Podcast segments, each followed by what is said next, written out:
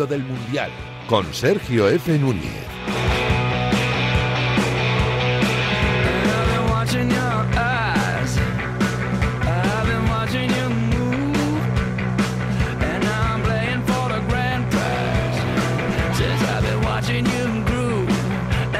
Buenos días, buenas tardes o buenas noches si escuchas esto en directo en la FM, ya lo sabes, en las madrugadas de Radio Marca, pues eso, buenas madrugadas. Y si lo haces en podcast donde y cuando te dé la gana, escoge el tuyo, escoge el que mejor te vaya. Bienvenido, bienvenida a El Oráculo del Mundial con Sportium.es, un programa de radio que se sabe podcast y que va... Ya vamos a acompañarte hoy por último día, se nos acaba el Mundial. El domingo es la finalísima, el sábado la final de consolación y este es... De momento, el Oráculo del Mundial con Sportium.es, el último episodio, nuestra última aparición en estas madrugadas de Radio Marca. Las cosas se acaban reconstruyendo, vete tú a saber. Pero bueno, que nos toca pensar ya en lo que se viene el sábado primero y después en el domingo. Así que, venga, empezamos en el Oráculo del Mundial con Sportium.es.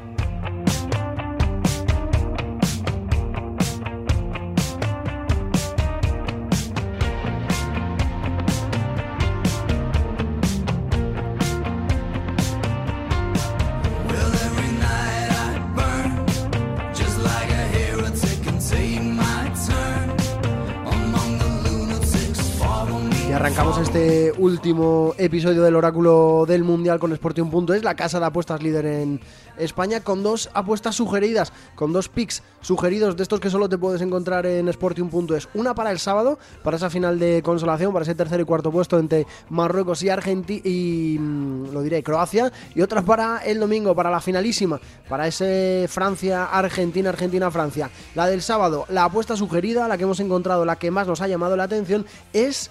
y se paga a cuota 3,75, que Marruecos gana, que Marruecos se cuelga el bronce en esta Copa del Mundo de Qatar, dejando su portería a cero. Se paga 3,75 por euro apostado, esto es, si aciertas una apuesta, si haces una apuesta de 10 euros y aciertas, te llevarías 37 euros. La friolera de 37 euros con ese tercer puesto histórico de la selección de Valid-Regragui.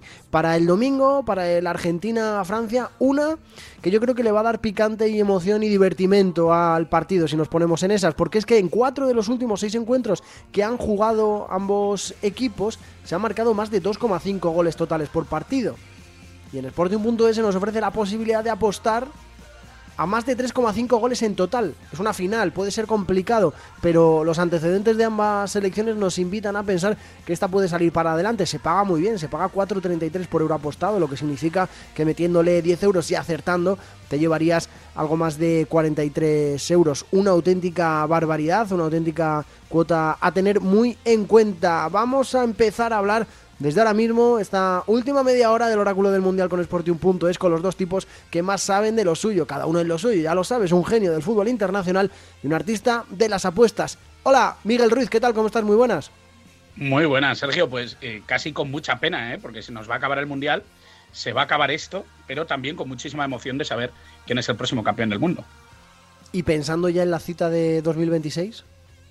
Pensando, obviamente, en el próximo Mundial, por supuesto, porque hay muchas cosas que veremos su continuación, el 2.0, en ese Mundial que se va a celebrar en Estados Unidos, México y Canadá. Así que siempre, cuando termina un Mundial, pensamos en el siguiente. Hola, Juan Gayá Salom, ¿qué tal? ¿Cómo estás? Hola, amigos. Pues triste, porque es nuestra última aparición por aquí y eso significa que el Mundial se acaba y, bueno, triste. La pregunta debería ser, Juan, si habrá el Oráculo del Mundial con Sportium.es 2.0. Pues bueno, ojalá. O el Oráculo de la Eurocopa o el Oráculo de la Nations League, vete tú a saber, ¿no? Por nosotros que no quede, ¿eh? Ojalá que venga, el destino nos vuelva a unir en un proyecto como este. Venga, vamos a ponernos melancólicos y a hablar de fútbol. Empezamos en el Oráculo del Mundial con Sportium.es.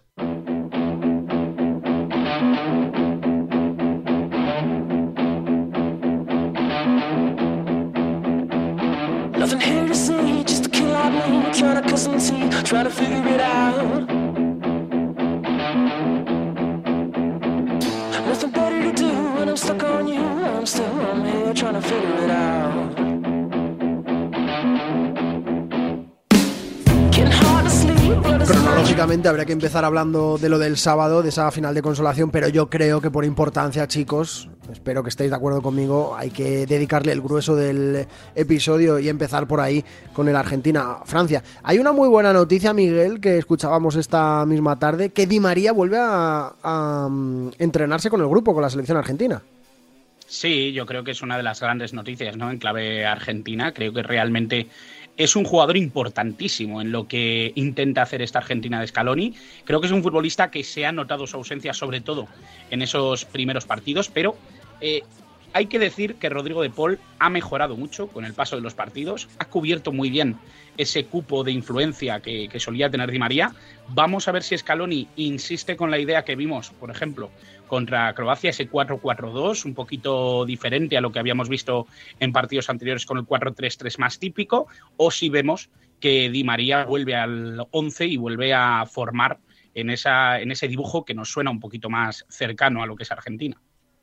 ¿Habéis visto, Juan, Miguel, esto del virus del camello?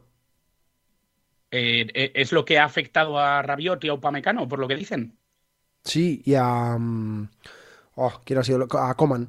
Coman ha caído también esta tarde. Es un coronavirus que por lo visto se descubrió en Arabia Saudí en el 2012 y he estado leyendo porque me parece flipante. Del 2012 al 19 ha habido como unos 3.000 contagiados, no llegaba a 2.000 y pico, y 800 y pico fallecidos. Mucho más letal, mucho más mortífero que el coronavirus, sí. Uh-huh. Bueno, es bastante llamativo, ¿no? Y de hecho... sí que he escuchado a Deschamps bastante preocupado por el hecho de que eso se pudiera extender. De hecho, si no me equivoco, tanto Rabiot como Upamecano han estado fuera de lo que era la rutina del equipo, precisamente para intentar recuperarlos de cara a la final, pero sobre todo que no hubiera más contagios, porque es cierto que no ha sufrido demasiado contra Marruecos por el relevo de Fofana y de Konaté, ya lo comentábamos precisamente en el oráculo, sí. Pero lo cierto es que han sido dos figuras que podrían haber sido clave en el devenir de la selección francesa. Oye, Juan, ¿tú si fueras Benzema ibas el domingo a Doha a ver la final? Pues estamos hablando de un virus que, según los números que has dado, 1 de cada 4 fallecen. Es preocupante, es preocupante. Y yo si fuera Benzema, ¿a qué? ¿A ver el partido o a jugar? Ay, a verlo, claro. O sea, se va a jugar, sí, joder. Pero digo a verlo. Pero el tema es que podría ser convocado. ¿Por qué no lo convocan? Es que nadie me explica por qué no lo convocan. Vamos a ver. Bueno, aparece... Dale, mira. No. La solución fácil es porque realmente Deschamps ahora mismo no querrá tocar nada. Es que la realidad es esa, que la descompensación que puede haber con Benzema en este equipo puede ser elegante, ¿eh? Y yo creo que existen más problemas tácticos que administrativos, probablemente. No, lo hablaba con amigos, no sé, fue el día de las semifinales. Claro, ¿y por qué siendo balón de oro, o sea, por qué le llevas este año si no confías en él y tal? Bueno, no te puedes dejar en casa el balón de oro, o sea, no puedes dejar en casa a Benzema, no tienes excusas como las ha tenido Deschamps hasta ahora para no llevarle. Han filtrado en un montón de sitios, ha sido portada en varios sitios que cuando Benzema se marcha, le obligan a marcharse de la concentración, la concentración se alegra de su baja. No debe ser especialmente querido por el grupo y encima deportivamente les ha funcionado. Es que con él se pegaron el trastazo la vez anterior en la Euro, o sea, han ganado un Mundial sin él. Yo estoy de acuerdo en lo que dice Miguel, ¿no? En que tácticamente además ofrece ahora mismo lo que tiene una cantidad de variables y de posibilidades inmensa, pero es que no se le ha desconvocado, como dice Juan, sigue apareciendo en las alineaciones, si os fijáis, cuando se serigrafían los suplentes de la selección gala, ahí sigue apareciendo Benzema, va a tener medalla, sea del color que sea, si la gana, cuando la gane Francia, o sea, no sé, es todo muy raro. Y luego le preguntan a Deschamps el otro día, no sé si lo visteis, una manera muy fea de referirse a él, me parece desagradable incluso.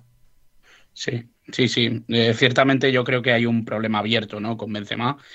Quizá incluso el no desconvocarle es también pensando en la posibilidad de que se pueda acceder a la final, que se pueda ganar el torneo y que Benzema tenga esa parte de premio, ¿no?, de haber sido parte fundamental en la clasificación, en lo que ha sido todo lo previo a este Mundial, pero mi sensación es que hay algo roto, ¿eh? No sé exactamente por dónde, pero hay algo roto y que tácticamente también hay bastantes razones y argumentos para pensar que que la inclusión de Benzema, más allá de que sea un jugador importantísimo y muy grande a nivel futbolístico, creo que le ha ocasionado problemas a Francia.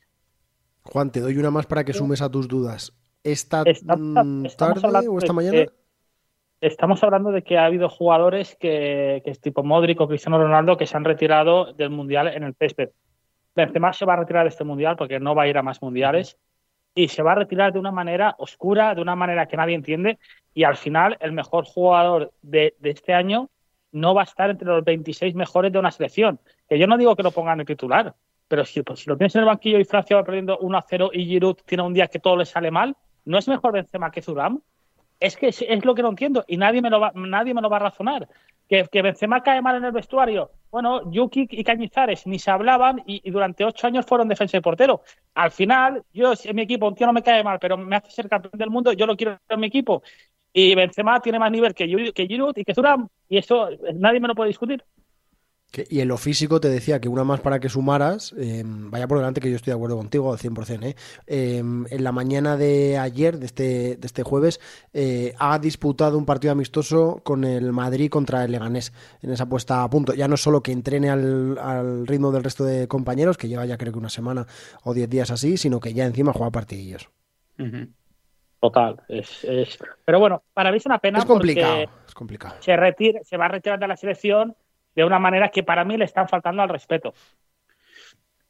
Yo es que pienso que en el fútbol hay mucho más que el misticismo que tenemos desde el punto de vista del aficionado. El fútbol es competitivo y el fútbol, más allá de que sepamos que hay jugadores mejores que otros a nivel individual, hay que pensar en un sentido colectivo. Y el sentido colectivo que ahora mismo prioriza Deschamps es el grupo y es la idea que tenía a la hora de ganar el Mundial de 2018. Y realmente lo ha recuperado. Y creo que ha formado un grupo que es coherente con esa idea. Yo creo, Miguel, en ese sentido, que si por él hubiera sido, si no se hubiera echado la prensa en contra y al mundo en contra, no lo hubiera llevado. Yo creo que no lo hubiera llevado. Estoy completamente de acuerdo. En fin, de acuerdo. A lo del verde, a lo del fútbol, está súper igualadita la cosa de las cuotas, como hablábamos el otro día, está todo prácticamente súper equilibrado. Te preguntaba, Juan, el otro día también por el tema de si las vueltas o no de Di María, Rabiot y compañía podían balancear un poco las cuotas, pero no, se ve que no. No parece que vaya a volver ninguno de los franceses, pero sí, probablemente el argentino. No sé si tienes alguna cuota, Juan, más allá del 1x2, que merezca la pena comentar. A ver, antes de nada deciros que es la final más igualada desde que existen las casas de apuestas en España. ¿Ah, sí? Ayer se pagaba a 1,88 y 1,88, por lo tanto daban un 50%. Eso nunca había pasado desde que existen casas de apuestas en España, .es. Y yo creo que eso es muy bonito porque realmente es la final más igualada de la historia reciente de los mundiales. Uh-huh. O eso dicen los expertos que seguramente saben más que nosotros. Una cuota que me gusta es en la primera parte no hay goles a cuota 2.10. Creo que puede ser una cuota bastante buena porque yo creo que en una final los jugadores salen con miedo. Salen con miedo, salen tensos y que no haya goles me parece una opción bastante posible. A 2.10 metiendo 10 euros ganaríamos 21 euros. ¿Hay tanta igualdad como indican las cuotas, Miguel? ¿Sí? Sí, sobre todo además porque hemos visto que Argentina muchas veces en los primeros minutos sale dubitativa, sale con esa intención de medir un poquito fuerzas con el rival y es probable que se pueda llegar al descanso sin goles. De hecho, que no se llegue al descanso sin goles puede también producir el hecho de que el partido se convierta en un corre... En un ida y vuelta que quizá no favorezca a ninguno, ¿no? O quizá favorezca más a Francia. Entonces, bueno, sí que es verdad que es una realidad en la que son dos equipos que tienen una idea de juego muy distinta, una realidad competitiva muy diferente, pero que eso también les da ciertas ventajas argumentadas en lo que ha sido su camino hasta esta final. Creo que Argentina tiene unas armas muy contrastadas, creo que Francia tiene un pragmatismo más que demostrado y que realmente... la igualdad es casi total, ¿eh?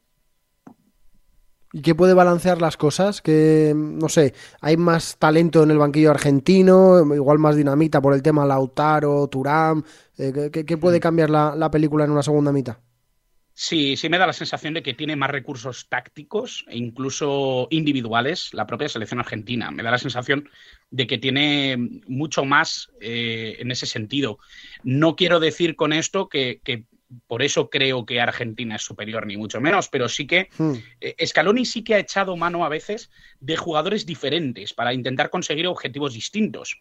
Y esto obviamente es algo que le da una variedad muy interesante y sobre todo sabemos que en este Mundial muchas veces hemos visto eso, ¿no? Que el que más opciones o más recursos ha podido dominar es el que ha tenido la posibilidad. Francia domina por aplastamiento.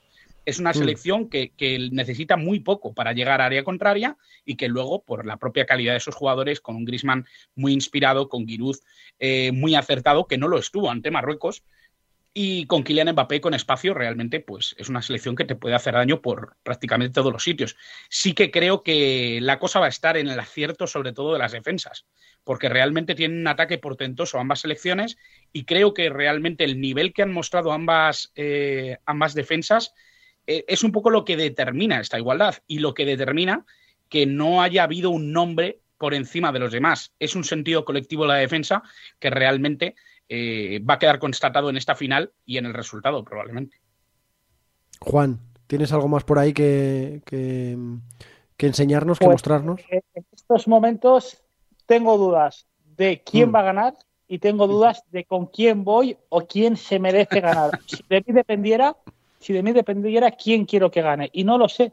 Tengo argumentos para ir con Francia y argumentos para ir con Argentina, porque a pesar de no ser muy amante de Messi, porque durante 15 años me fastidió mi madridismo, pero creo que siendo justos, Messi se merece levantar ese trofeo. Yo tengo una cuota por aquí, a ver qué os parece. Estabais hablando del cerocerismo en la primera mitad, ¿no? El de ir a pocos goles. Pero es que he estado viendo que ambos equipos en este Mundial, en 5 partidos de los 6 disputados hasta el momento, han sido excesivamente goleadores. Francia lleva 13 y Argentina 12. Y se paga cuota 2,70 la posibilidad del más 2,5 goles. Esto es apostar 10 euros y acertar y llevarte 27. ¿Veis una segunda mitad loca? Si hay un gol rápido de una o de otra, de otro lado, ¿o esto se va a decidir por detalles? Yo sí lo veo, ¿eh? Veo que se puede ir de madre el partido en muy pocos detalles, y realmente esto lo hemos visto en más partidos, ¿no? Durante el Mundial, que un gol que no te esperas o un error que no esperabas cometer te lleva a tener una necesidad de dar un paso adelante que te puede condenar o que te puede acercar a la victoria. Muchas veces esas dudas se resuelven precisamente con goles, con errores, y en este sentido creo que es donde puede estar el partido. Veremos cómo acaba esa primera parte, veremos qué escenario plantea, pero estoy seguro, y teniendo en cuenta que es la final de un Mundial, que es que no podemos olvidarnos, cualquier final siempre tiene un escenario inesperado, y cualquier final, y más la de un Mundial, creo que lleva a un nivel quizá desconocido a muchos de los jugadores, para bien o para mal. Oh, qué bien me viene esa. En lo individual, Juan, ¿hay algo que destacar de un lado o del otro? Bueno, como siempre, ya sabéis que soy muy fan de, en este tipo de partidos, apostar a goleadores de los jugadores clave, y me imagino que tenemos que hacer referencia a Mbappé y a Messi. El gol de Messi se paga la vez que se paga más de todo el campeonato, a 2,70. Si creemos que Messi va a marcar, de 10 euros los convertimos a 27 euros. Y Mbappé más de lo mismo, a 2,87, 10 euros, 28,7 euros. Por lo tanto, creo, os voy a decir un truquito, si me lo permitís. Claro. Si metemos 10 euros a cada jugador, si uno de los dos marca, salimos con beneficios. ¿Cómo lo veis? Pues espectacular. Seas de experto, ¿eh? Yo creo, esa, a ver, que los dos esa, no es fácil. No, que parece una tontería, a mí no se me hubiera ocurrido la vida. Claro, a mí, a ver, Messi puede tener un mal día, Mbappé también, pero los dos van a tener un mal día en el partido más importante de su carrera.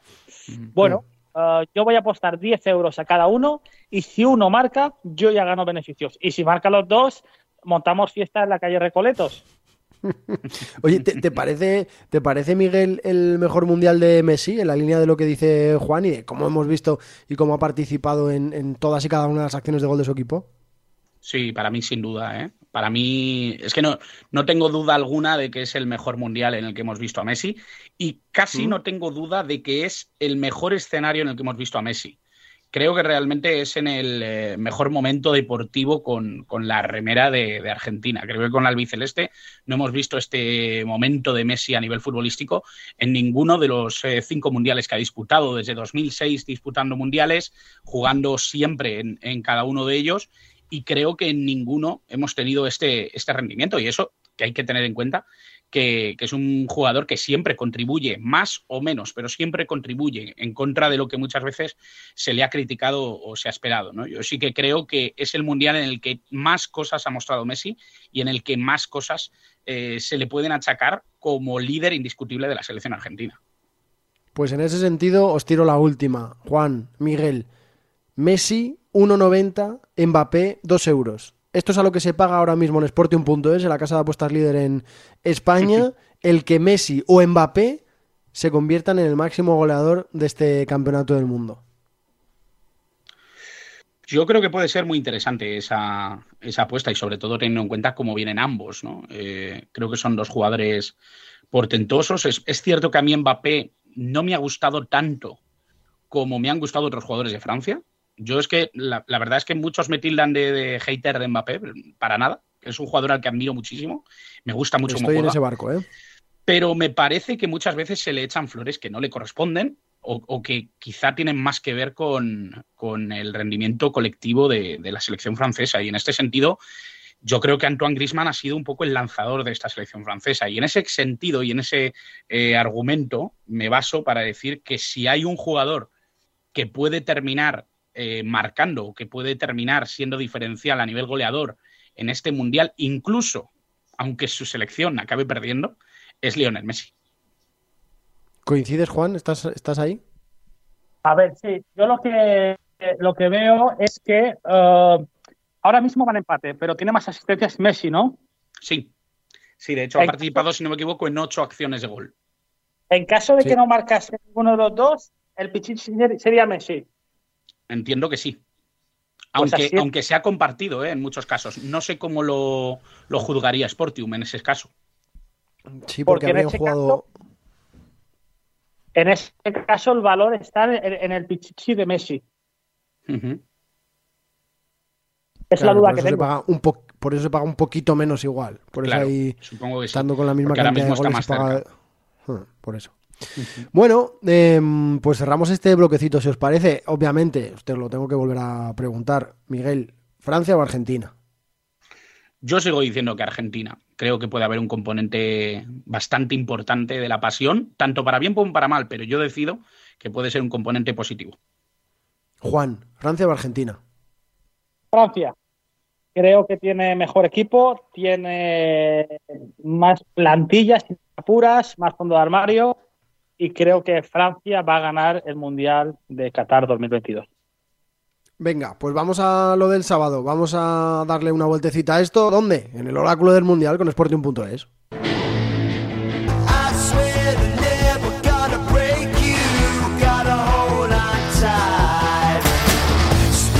Me ha dado por abrir la escaleta que hicimos en uno de los primeros episodios de este Oráculo del Mundial con Sportium.es. Por cierto, que podéis ver obviamente el tercer y cuarto puesto y la final de este campeonato del mundo en Sportium.tv, como todo el campeonato del mundo, y escucharlo en el marcador de Radio Marca con los Pablos, por supuesto.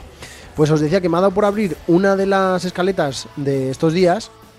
Casualmente he ido a parar en el partido, en el grupo de Marruecos, Croacia, Bélgica y Canadá.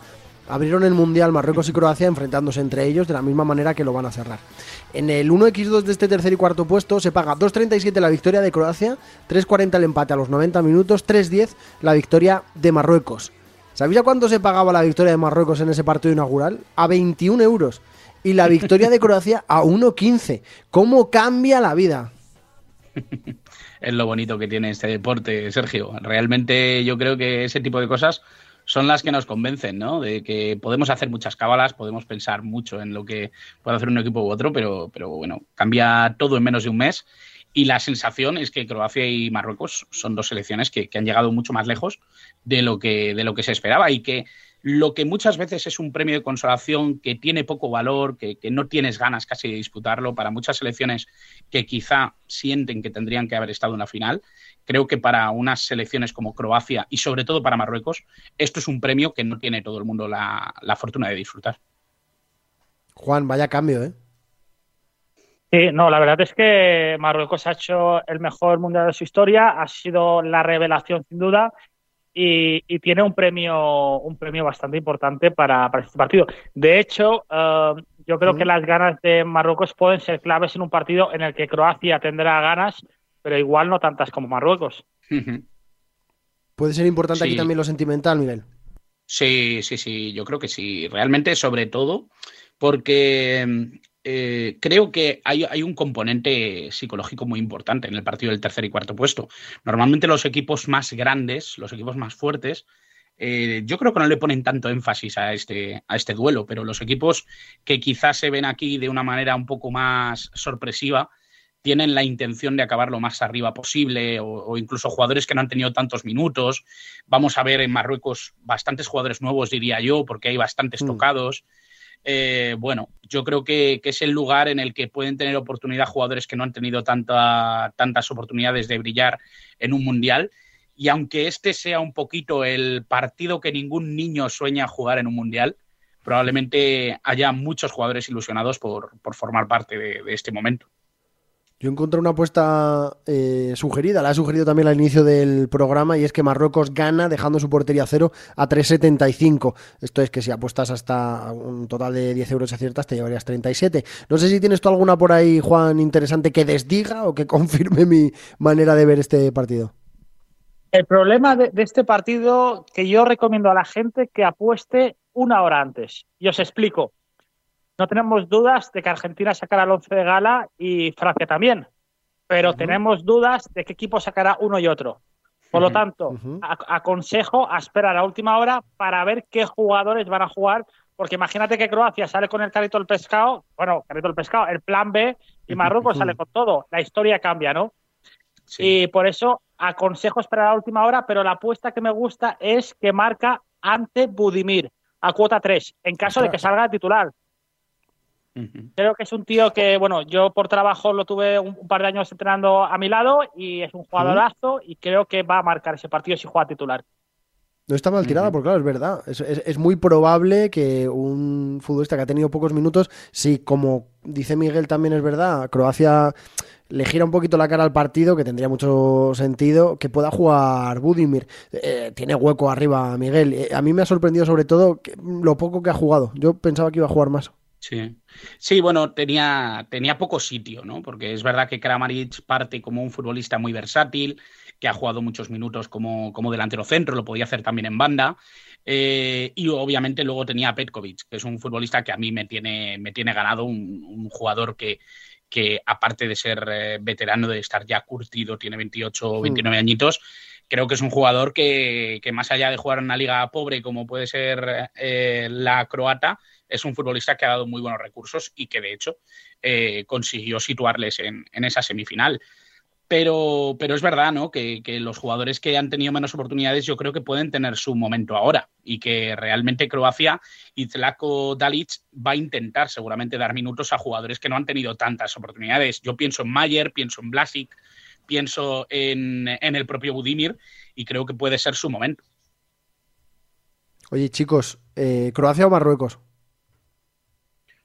Yo apostaría por Marruecos. Es un poco lo que comentaba Juan y lo que hemos estado sobrevolando un poquito, ¿no?, en estos segundos. Creo que realmente es una selección que lo va a poner todo en el partido. Ojo con que eso precisamente, todo ese juntar la emoción, el querer ganar, el soltar la tensión de haber podido estar en la final, puede también jugarles una mala pasada, porque has soltado los músculos ahora mismo. Yo creo que realmente estas selecciones tienden también a un rebote negativo y esto obviamente tan cerquita de ese partido que han perdido en semifinales puede suponerles un retroceso, pero yo apuesto por Marruecos. Juan. Bueno, yo para hacer la contraria a Miguel, creo que Croacia es un pelín superior y voy a apostar Primero Francia, segundo Argentina, tercero Croacia y cuarto Marruecos. Sería mi top 4 para el Mundial de Qatar. Oye, mi top 2 del Mundial de Qatar sois vosotros dos, ¿eh? Me lo he pasado de maravilla haciendo este programa, este podcast con vosotros. Espero que lo hayáis pasado bien, que lo hayáis disfrutado y que os haya ayudado también a pasarlo un poquito mejor en esta Copa del Mundo. Ojalá, amigos, que nos veamos en otra y que sigamos haciendo radio juntos. Ha sido un placer, de verdad. Un placer absoluto, de verdad, juntarme con vosotros, poder disfrutar hablando de fútbol internacional, que es una maravilla, y sobre todo vivir un mundial junto a vosotros, que ha sido un auténtico placer aquí, en nuestra casa, que es Radio Marca, obviamente. Miguel Ruiz, experto en fútbol internacional, Juan Gayá Salom, tipster profesional, abrazo enorme, muchos para cada uno de vosotros, que disfrutéis del tercer y cuarto puesto y que disfrutéis de la final. Nos hablamos, nos escuchamos, nos seguimos y seguro que nos encontramos en otra. Abrazo, chicos. Abrazo. Gracias.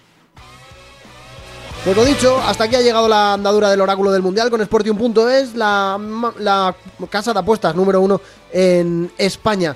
Así que nada, que disfruten del tercer y cuarto puesto y que disfruten también de la final. Buenos días, buenas tardes o buenas noches.